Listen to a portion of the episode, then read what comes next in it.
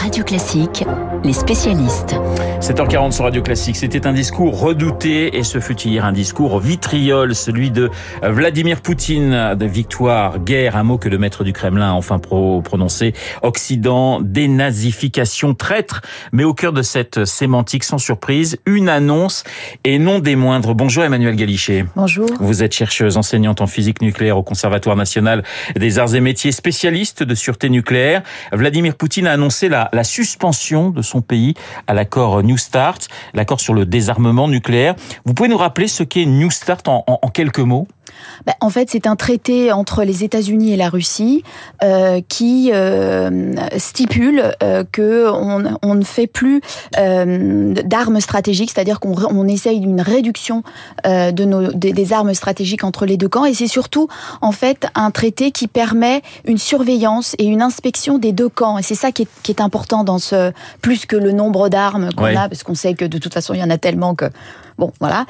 Euh, mais l'inspection, c'était intéressant. Euh, et bon, c'était pas fait depuis quelques années déjà. Hein. Ils, euh, le traité était pas suspension et pas retrait. Donc euh, bon, il y a, j'allais Ouais. dire un peu d'espoir. Ça, c'est les mots ont un sens quand même. Absolument, les mots ont un sens. Je pense que là, Vladimir Poutine, encore une fois, euh, essaye de faire peur à l'Occident. Euh, c'est son, c'est sa manière de faire hein, depuis euh, depuis le début de la guerre en Ukraine et même avant. Donc là, on est sur encore une autre, une nouvelle peur. Concrètement, ça veut dire quoi pour les Russes? Ils vont pouvoir réaliser de nouveaux tests euh, nucléaires ou on n'en est pas là? On n'en est pas là. Je pense que d'ailleurs, euh, je, je- on n'est pas sûr d'ailleurs qu'ils aient les moyens hein, de le faire, euh, économiques. Hein. Euh, ce qu'il dit, c'est que si les USA font des tests, eh bien, ils en feront également. Donc c'est vraiment, on Ouais. est, euh, on est dans un, vraiment dans une peur. Emmanuel Galichet, cette guerre, c'est aussi une guerre où la menace nucléaire est, est omniprésente, une menace brandie régulièrement par les Russes. Très franchement, vous avez eu peur pendant ces 12 mois d'un d'un passage à, à l'acte du- d'une escalade justement nucléaire? Alors très franchement, non. Euh, je pense que on est, les, gouvernements euh, sur, la planète le savent. L'arme nucléaire est extrêmement dangereuse, comme euh, d'autres armes d'ailleurs, hein. Et il n'est pas, il pas censé de, l'utiliser. Donc, je crois au réalisme des gouvernants. On parle aussi d'armes nucléaires tactiques que pourraient employer les Russes. Ça veut dire quoi ces armes nucléaires tactiques? Et là encore, est-ce que vous y croyez?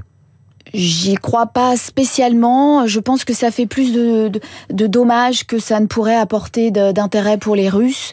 Euh, une arme tactique, je dirais, c'est c'est une arme nucléaire qui va sur le terrain en fait, hein, alors que la dissuasion c'est quelque chose de plus grand, euh, c'est quelque chose de plus important au niveau des armes. Je pense qu'avec les armes qu'ils ont aujourd'hui, ils font déjà assez de dommages euh, dans les deux parties. Il n'y a pas besoin d'aller chercher une autre arme. Une arme nucléaire tactique, ça veut dire que vous pouvez raser une ville en- avec une ogive nucléaire, hein, c'est bien ça? Oui, oui, vous, vous faites des dommages locaux, locaux pardon, euh, sur les terrains de guerre. Il y a la question évidemment de la centrale de, de Saporidja, la plus grande centrale nucléaire en Europe. On en est où aujourd'hui? Elle, est- elle est contrôlée par les Russes. Bah, il semble que oui. Là, vraiment, on a, on est arrivé à un point où euh, effectivement, euh, les Russes ont demandé d'ailleurs aux Ukrainiens de, de, de changer de contrat de travail. Je ne sais pas, on ne sait pas trop qui a accepté, qui ne l'a pas fait, Euh, mais en tout cas, elle est sous contrôle russe. Oui. Là, il y avait une véritable. Peut-être que la peur était encore plus grande que les, me- les menaces de, de Poutine sur cette centrale. Absolument. Euh, les menaces étaient plus importantes dans le sens où euh, euh, vous avez un exploitant qui était dans des conditions de travail absolument inacceptables. Les, opérateurs et tous les, personnes sur le site étaient vraiment sous, sont sous une menace très forte. Donc, quand vous exploitez une centrale nucléaire avec avec votre ennemi au-dessus, la faute, l'erreur humaine peut arriver. C'était là en fait où on avait un petit peu peur. Les agents de l'AIEA, l'Agence internationale de l'énergie atomique, est-ce qu'ils arrivent encore à, à faire leur travail? Est-ce qu'ils arrivent à, à contrôler ce qui se passe? On en est où? Bah, ils sont sur les sites. Euh, Raphaël Grossi, euh, dans ses actualités, euh, dit qu'il a toujours des difficultés, mais qu'il est là qu'il qu'il réussit à aider les Ukrainiens dans l'exploitation des sites. Donc, je dirais c'est resté stable depuis le mois de septembre. Il n'y a pas eu d'engrenage quelque part sur les sites. La peur, c'est toujours un- un- qu'un missile soit ukrainien, soit russe, frappe la centrale ou, ou, ou ça, ça fait partie des fantasmes Ça, ça fait partie, vous avez raison, un petit peu des fantasmes. Ouais. Les, les centrales euh, nucléaires ukrainiennes sont extrêmement bien protégées. Elles ont des enceintes de confinement de plus d'un mètre d'épaisseur avec des pots métalliques à l'intérieur. Les cœurs sont encore en- euh, à l'intérieur des enceintes, sont également protégés. Donc, euh, on a, on a une, une, une- une quasi-certitude qu'un même un missile de, de gros impact n'abîmera pas ou fissurera un tout petit peu la- la- le dôme, mais n'ira pas jusqu'à provoquer des rejets radioactifs dans l'environnement. Ça signifie qu'un scénario à la Tchernobyl, euh, ça c'est impossible. C'est impossible. D'ailleurs, Ouais. parce que la, première cause, c'est parce que Tchernobyl n'est pas euh, les centrales VVR euh, de l'Ukraine. Tchernobyl, c'était une centrale RBMK, un autre modèle avec. euh, On est au milieu un- des années 80. Tchernobyl, Absolument, donc, on est on est vraiment sur des, des centrales de deuxième génération. Euh, Zaporizhia et, et les autres sites ukrainiens sont des années euh, 90, 85, 90 et elles ont été euh, améliorées après euh, Fukushima. Donc elles ont vraiment toute les, les- la sûreté euh, des plus hauts standards aujourd'hui au monde. Sur cette question du nucléaire, qu'est-ce que la guerre a changé depuis un an dans notre approche, si je puis dire? Alors, je pense qu'elle a, elle a encore pas complètement changé. On a un peu, on a besoin d'un peu de plus de temps, mais il est clair que, à mon avis, la sûreté nucléaire ne sera plus la même. On va sûrement réfléchir au niveau des instances internationales et, et nationales, au niveau des pays, à une sûreté en temps de guerre.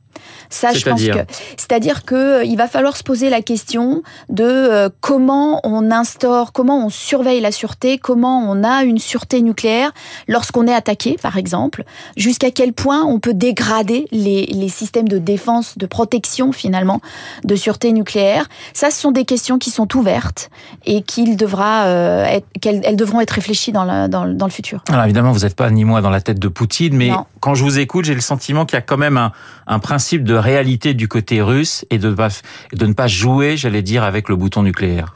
Oui, vous avez raison, je suis pas du tout dans la tête de Poutine ni des autres d'ailleurs, Euh, mais je pense que depuis, euh, depuis effectivement euh, les bombes de d'Hiroshima, de Nagasaki, euh, il y a un, profond, une prof- profonde réalité de ce que peut être une guerre nucléaire, et personne n'a intérêt à ce que l'humanité soit soit Rayé de la carte. de la carte, effectivement. Merci Emmanuel Galichet d'avoir répondu à mes questions. Emmanuel Galichet, enseignante en physique nucléaire au Conservatoire national des arts et métiers, spécialiste des questions de sûreté nucléaire. Dans un instant, le journal imprévisible de Marc Bourreau. Vous le savez, on, par- on en parlait hier avec euh, Samuel Blumenfeld sur cette antenne sortie aujourd'hui du nouveau film de Steven Spielberg, The Fablemans, un film autobiographique du réalisateur américain. Les autobiographies au cinéma, eh bien, c'est justement le thème du journal imprévisible de Marc. Il est 7h48 sur Radio Classique.